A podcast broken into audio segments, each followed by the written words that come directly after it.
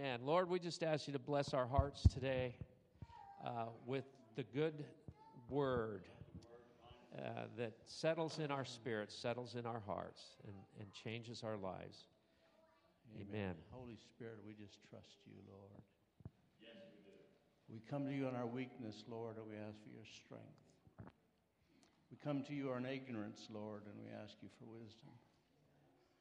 We just come to you, Lord, we trust you that we would have faith in your word, oh God. We ask you to come. Hallelujah. It's funny that both of us came, the scripture, I, I actually brought this scripture up, and it's one that's been bothering me for about five years.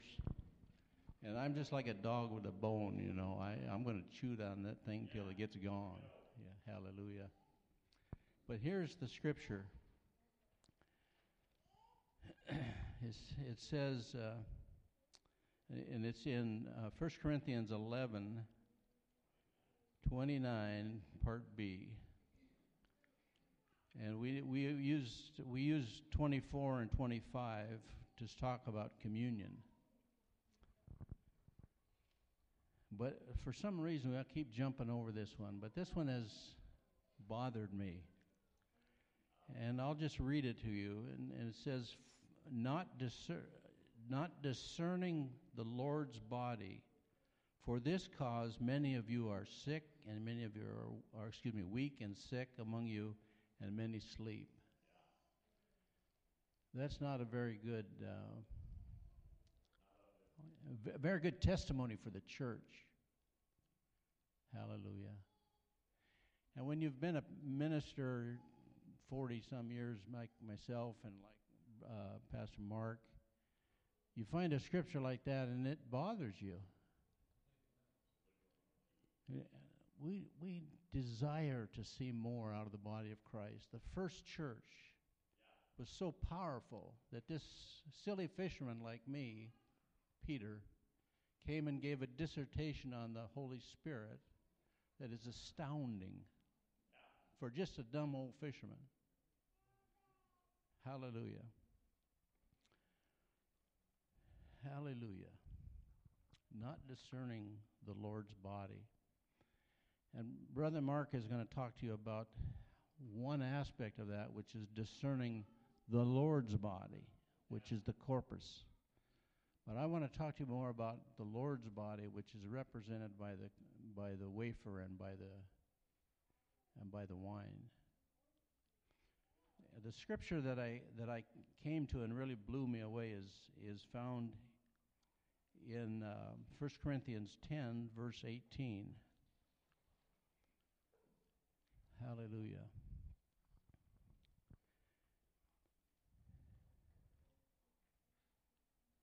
Behold, Israel after the flesh. Are not they which eat the sacrifice partakers of the altar? Jesus is our sacrifice wholly, fully, without adding anything to it. Hallelujah. So it says then that if we partake of the sacrifice, if we partake of Jesus, that we are also partakers of the altar. Now, he's not talking about Moses' altar in the wilderness. He's talking about the heavenly altar, the one made without hands. So, you, as you partake of the body of Christ, have access to the very heavenly altar.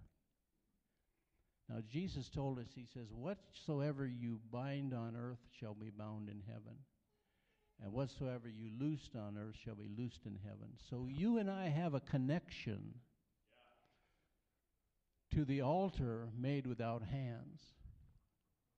Now, most of the church, and I'm, I don't want to, I'm, I'm going to put that in quotes so it's a universal church. I'm not talking about this church.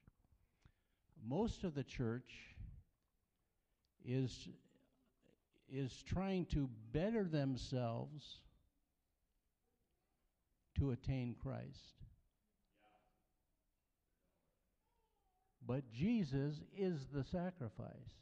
And it's by virtue of us partaking of Him that we have access to the heavenly altar. That means you and I are seated together with Him in, with Christ Jesus in heavenly places. So when we pray, we, we oftentimes pray, Oh God, come down. Hallelujah. But by virtue of the sacrifice that we partake of, we are seated with Him in the heavenly realms. Hallelujah. We have access to the voice of God. We have access because He lives in us, and our ears can hear Him, and our sister can see the angels. Many see Christ. I'm like Pastor Mark, I don't. Hallelujah. It always makes me mad. Hallelujah. I want to go back to Genesis for a minute. I would love Genesis because it's simple. You got a, I got, got a rope on me, so if I see you doing this, you can shut me up. Adam and Eve fell in the garden. Their first offspring was a guy by the name of Cain who expected God to bless him and accept him because of the work of his hands. And you know what? The Jews have been trying to do that for 3, 3,500 years, and it hasn't worked for them. And it is infiltrated into the church that we try to work our way to heaven. If we pray enough, if we humble ourselves enough, Jesus is going to come down and bless us and talk to us. But it's not the case. We are there by virtue of the sacrifice that Jesus made for us. Hallelujah. We are there. If we try to work ourselves, uh, uh, to work ourselves, change our behavior so that He will come visit us, there's an area of doubt, right? And if there's an area of doubt, is fully opposed to faith. And then we wonder why the church is powerless. God is going to do a thing. He's going to make a have a church that begins to believe what he says. That we are full of the Holy Ghost, full of the power, and righteous by his blood. Hallelujah. Hallelujah. So we desire to see it. Another place another place in scripture in Hebrews 2, I think it's 11, it says it says he that sanctifieth and those that are sanctified are one. Are all one. See, Jesus does not see separation between you and him. He sees you in him, and he sees himself in you by the Holy Ghost. So, every miracle is hung by faith on a promise of God. The church has got to begin to believe the Word of God. Let me just read something. I just like to read a little bit once in a while. Hallelujah. Where did I find that? Oh, let me just read this. This this just tears me up. Yeah, it's back in. Um, well, let me see if I want to start there. Let me just read in in 1 Corinthians six and in verse eleven. It says, "But ye are washed." But ye are sanctified, but ye are justified in the name of the Lord Jesus Christ and by the Spirit of our God. It doesn't say that you have to work toward it. When you drop on your knees, Jesus is listening. Hallelujah. When, when you see yourself as praying from the throne, you can declare when you declare his promise. Hallelujah. There is coming to the church a belief and a faith in what God says. Hallelujah. It does not matter what I do to please God. Nothing I can do can make him love me more, and nothing I can do can make him love me less. He loves me. Hallelujah. When we see divorce rates, when we see pornography, when we see adultery in the church at the same level it is in the world, roughly, suicide, maybe we ought to take a different look. Maybe it doesn't depend on us from changing our behavior, but maybe it depends on us believing that we are seated with Him in heavenly places. Amen. I, I'm going to leave it right there, Mark. I was just getting going there. Good. Don't go anywhere.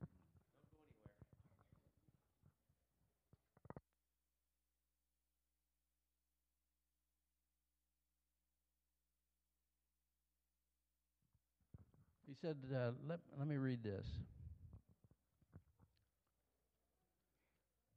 God has made us holy by his shed blood.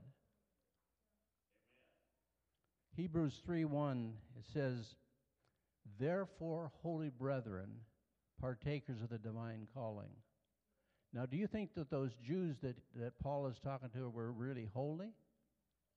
But Paul's revelation is that they were holy now. Hallelujah. 1 Corinthians 7:14 says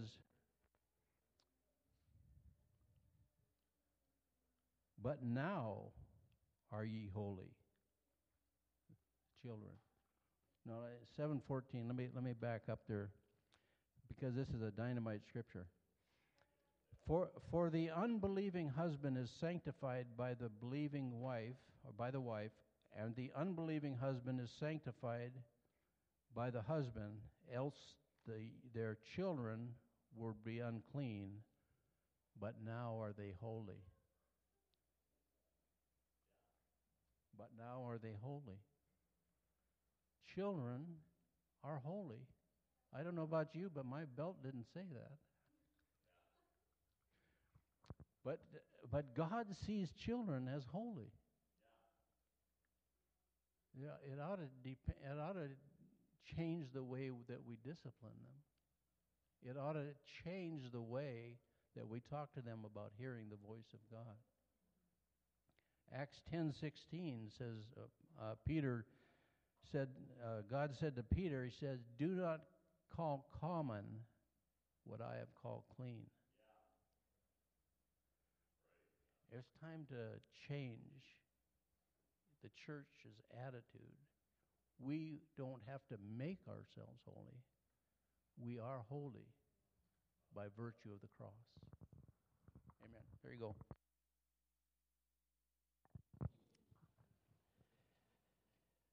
So we're looking at the body. Do this in remembrance of me, and uh, because you're not discerning the Lord's body, it says many are sick, many are weak, some of you are even dead. I don't know who he was talking to out there. Were they actually dead and they still brought him? I don't know. I don't think so. But um,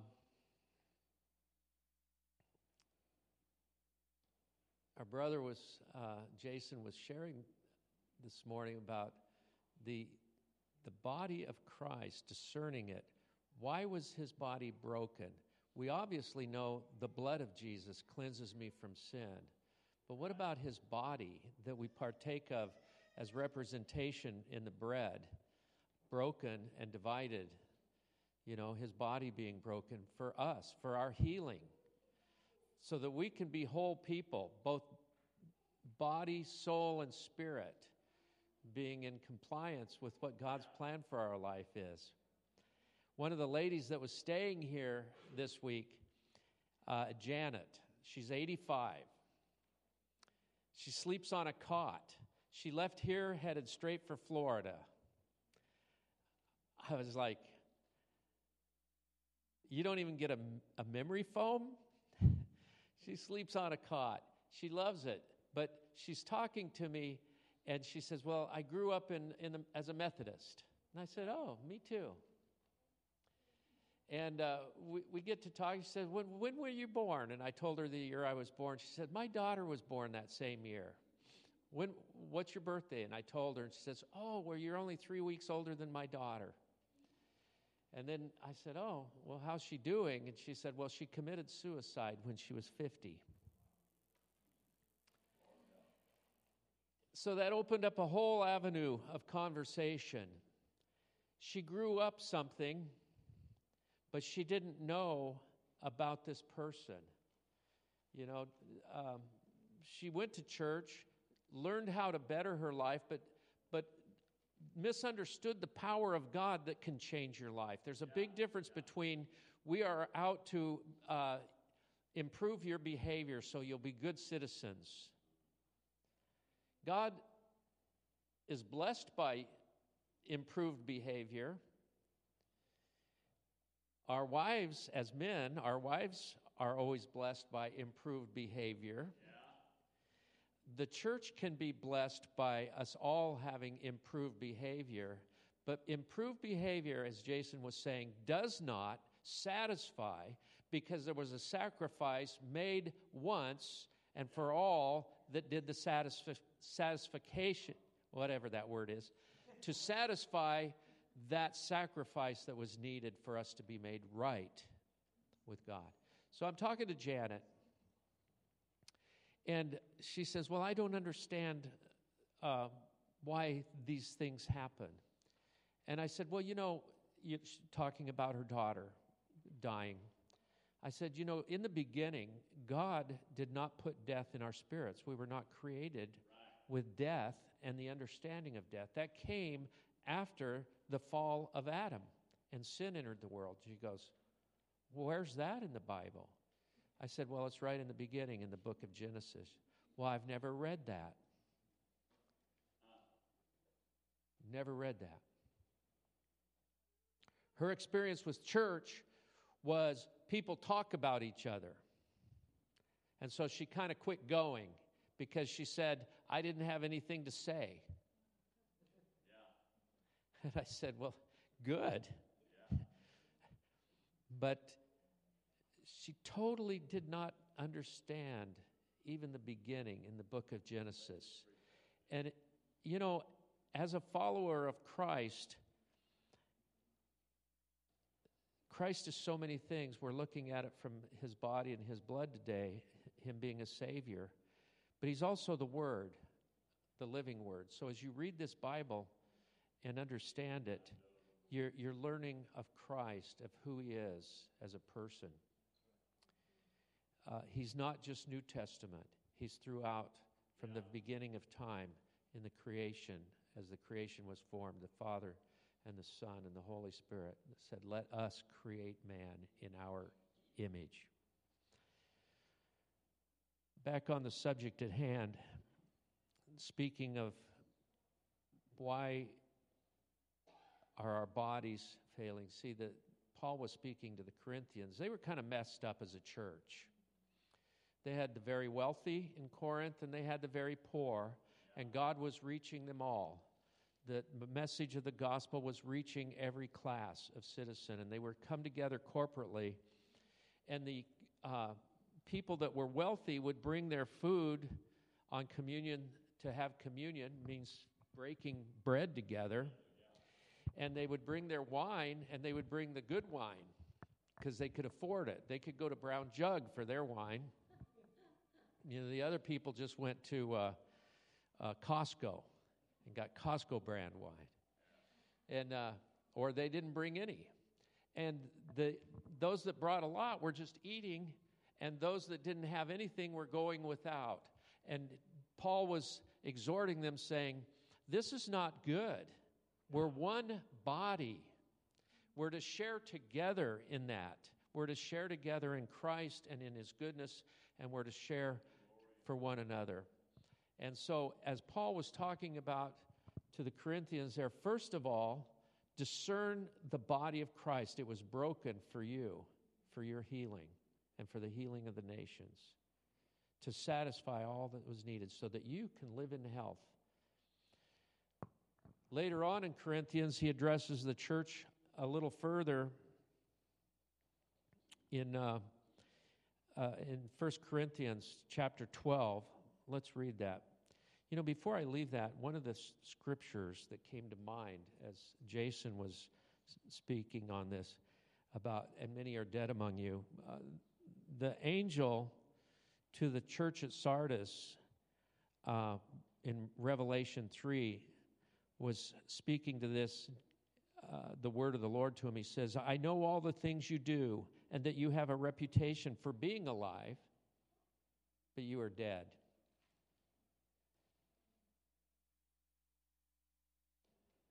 How would you like to hear that from your angel? I don't see him, but if one showed up and said, You have a great repre- representation, a reputation of being alive, you put on a good show, but you're dead inside. And you're like, Well, why? I'm, I'm working hard at putting on this show. Look at, I'm smiling on Sunday. My doctor just told me I, I, I'm a good flosser. I thought that was great. I don't floss, but I work hard. Anyway, um, but inside, he says, you're, you're dead. I think that falls under this category of the church was not discerning of the Lord's body. So let's turn to 1 Corinthians.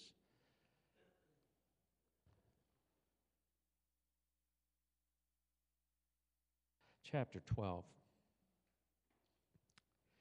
in verse 12. Paul is addressing us. You.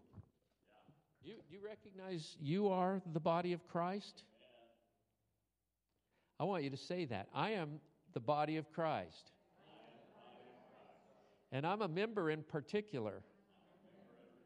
And as a member of the body of Christ, I want to look out for every other member of the body of Christ. You know, when something in my body's not working right, every other organ and every other part of my body wants to do everything it can to make it better, except kidney stones. A couple weeks ago, I had a kidney stone, and the rest of my body fled, said, Nah, you're on your own there, buddy. We're leaving the kidney behind. It was just too painful. But that's so true.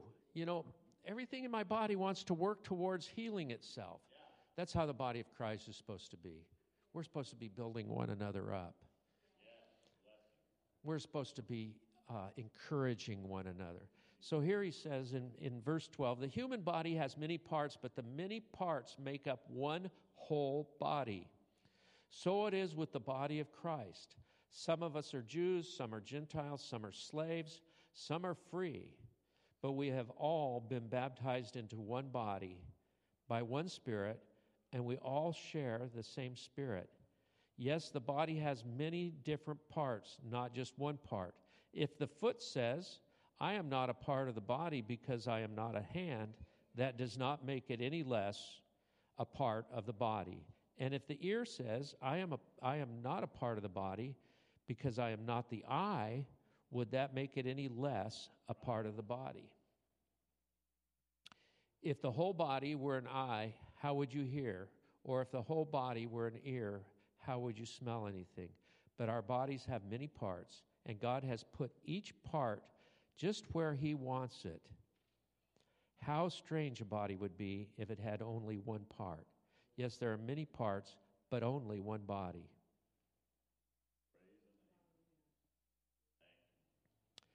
Now, if we skip down to verse 22, in some fa- in fact, some parts of the body that seem weakest and least important are actually the most necessary. I like that. How many times as a Christian believer have you saw yourself kind of like, eh, I don't know about that person. Yet, God has maybe deemed them to be a part of your household, be a part of your family. I mean, spiritually speaking, the household of God, to complete you. And instead of looking at that person as going, you know, they're, they're not really contributing, look at them and saying, I am incomplete without them. I'm, I'm not whole without them. A few years ago, we loaned out our building to a, another church, and uh, they were just holding a, a, a two night conference, and our sound man wasn't available. And so I came down, and I'd been, you know, dressed in the way I usually work, dress, not like very pastoral, I guess. It doesn't appear that way at times. Matt knows I was his neighbor, walking around in my house coat out in the yard watering. Anyway, uh, I come in and I just start doing the sound. Their worship team's here. And they're just like treating me like, you don't know what you're doing. Here's what we need. Could you do this? Could you do that? And they were very disrespectful. And I was just serving. I'm here to serve. I didn't rise up and say, hey, do you know who you're talking to? I just serving. Pretty soon their pastor walks in. Oh, hey, pastor. And this is what he said. He said, Oh, great. You've already met Pastor Mark, who's letting us use his building. And they just were like, because they knew they'd been treating me like crap. I just loved them. I just tried to serve them the best I could. But you see, we are like that until Christ gets a hold of us. We can change our behavior the best we know how, but there's still that core that only Christ can change, and in discerning his body. Amen? Amen? Philippians chapter 2, verse 4 Do not merely look out for your own personal interests, but also for the interests of others. That's such a vital word from the uh, scriptures to be concerned for one another. We're going to take communion at this point. We invite everyone that believes on the Lord Jesus Christ. If you believe that Jesus is the Lord, then He invites you. And so we do that also. And as parents, we don't have, as a church, we don't have an age as to what age a child can take communion because many kids believe in the Lord better than their parents do at a, a lot younger age. And so you know your child better than we do better than we can say typically at 12 your kid can take communion uh, because they can believe on the Lord at a very young age. So we invite all to the table to share the, the blood and the body of Christ and sharing communion together. Um, and parents, we leave it up to you and what you want to do with your children there. I took communion at a very young age. I didn't know if I'd accepted Jesus. I believed in him. I don't know that I'd said the four spiritual laws, but I would go stay with my aunt and uncle, and they would take me to church. And as a little kid out on their farm, and we'd go and uh, I'd go to church, and I'd get to go up and take communion. That never left me. It never left me. I remember it 60 years. I remember it.